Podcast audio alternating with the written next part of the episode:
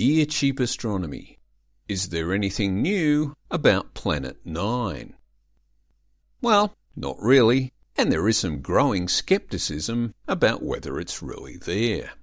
Nonetheless, its original proponents, Mike Brown and Konstantin Batygin, are still sticking to their guns, although both agree that Planet 9's existence must be considered speculative until it's actually observed. Mike Brown discovered Eris in the inner Kuiper belt, which was probably the key factor in Pluto subsequently being downgraded from a planet to a dwarf planet, hence the title of Mike Brown's book, How I Killed Pluto and Why It Had It Coming.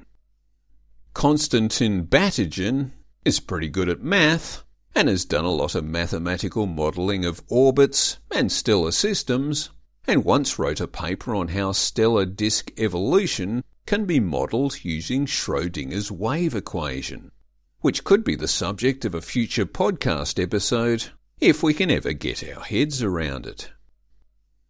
Anyhow, Brown and Batygin proposed that an observed clustering of orbits of a number of relatively distant Kuiper belt objects called ETNOs for extreme trans-Neptunian objects may have come about due to a larger object having gravitationally herded them into such a cluster.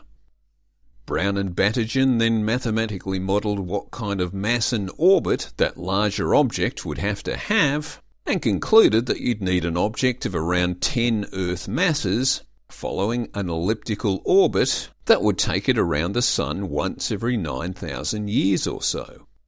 The existence of such an object did seem to fit well with a lot of known features of the solar system. So, being both an intriguing idea and one that couldn't readily be refuted, Planet 9 then settled into the public consciousness as a real possibility. It's highly unlikely that an object as big as Planet 9 is supposed to be could have formed as far out from the Sun as where it is since the further out from the Sun you go, the less material is available to accrete together into a planet. Instead, Brown and Batygin proposed that Planet 9 must have formed somewhere within the current range of the known planets and then been ejected outwards via gravitational perturbations arising from various movements amongst the other planets. This proposal does require some fine tuning, whereby you have a planet pushed well out of its previous orbit, but not pushed quite hard enough to be ejected from the solar system altogether. Such an outcome is entirely possible, but it's also fair to say it is statistically unlikely.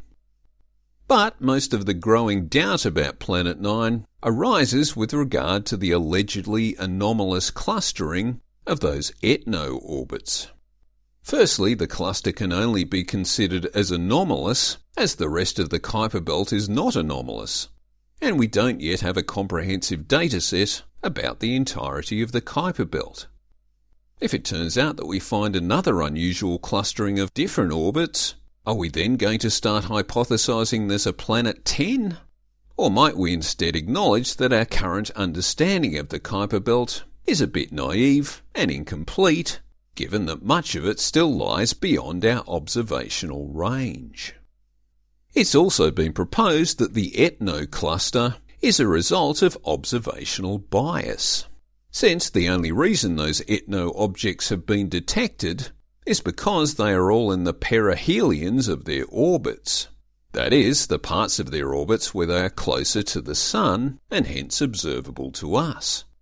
There could be a whole bunch of other objects in elliptical orbits that are currently invisible to us and that we may not observe for hundreds or thousands of years to come because all of them are in the aphelion parts of their orbits.